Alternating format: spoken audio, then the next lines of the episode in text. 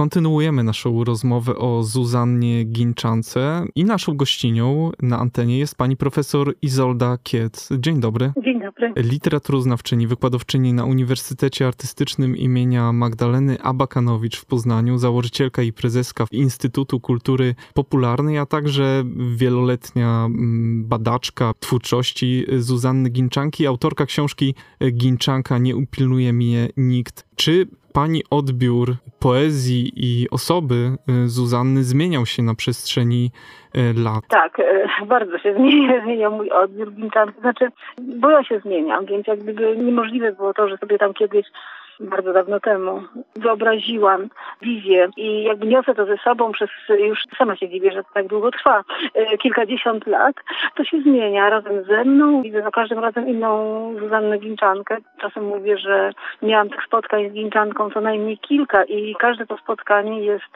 zupełnie inne. To są spotkania innych osób. Zastanawiam się właśnie, jak wyglądają te relacje między badaczem a autorem. Reprezentacja i odpowiedzialność to są takie kluczowe mm, słowa, które mogę powiedzieć jako badaczka. Zona Ginczanka, tak jak powiedziałam, jest mi bardzo bliska, w związku z tym, jak, jak mówię bliska, to mówię również o tej bardzo takiej emocjonalnej relacji z moją bohaterką. Ja akurat y, jestem zwolenniczką takiego emocjonalnego mówienia o literaturze. Nie mam nic przeciwko temu, żeby mówić ja, żeby, żeby mówić pierwszej osobie i żeby mówić, że coś mi się podoba albo coś mi się nie podoba. Więc to już odzwierciedla tę sytuację. Oczywiście bardzo trudne jest e, mówienie w czyimś imieniu. To znaczy, jeżeli ja mówię o biografii Zuzanny Ginczanki, szukam jej w jej wierszach, to znaczy, że biorę na siebie reprezentowanie jej. W związku z tym spoczywa na mnie ogromna odpowiedzialność. To jest bardzo trudno powiedzieć o kimś osobiście, ale jednocześnie nie wychodząc na pierwszy plan tej opowieści.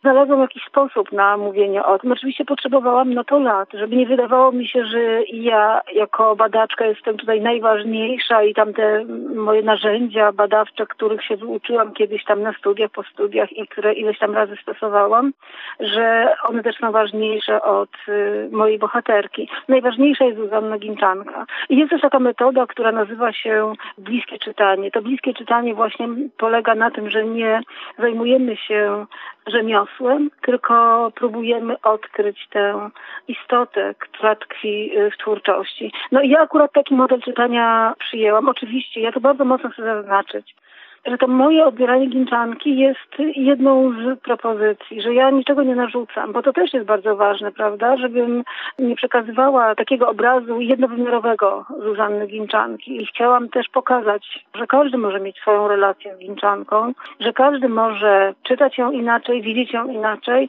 ale najważniejsza sprawa, zostawić jej tę przestrzeń zaprezentowania siebie, żeby to były relacje właśnie o niej, a nie o nas. Poezja w pełnej kulturze.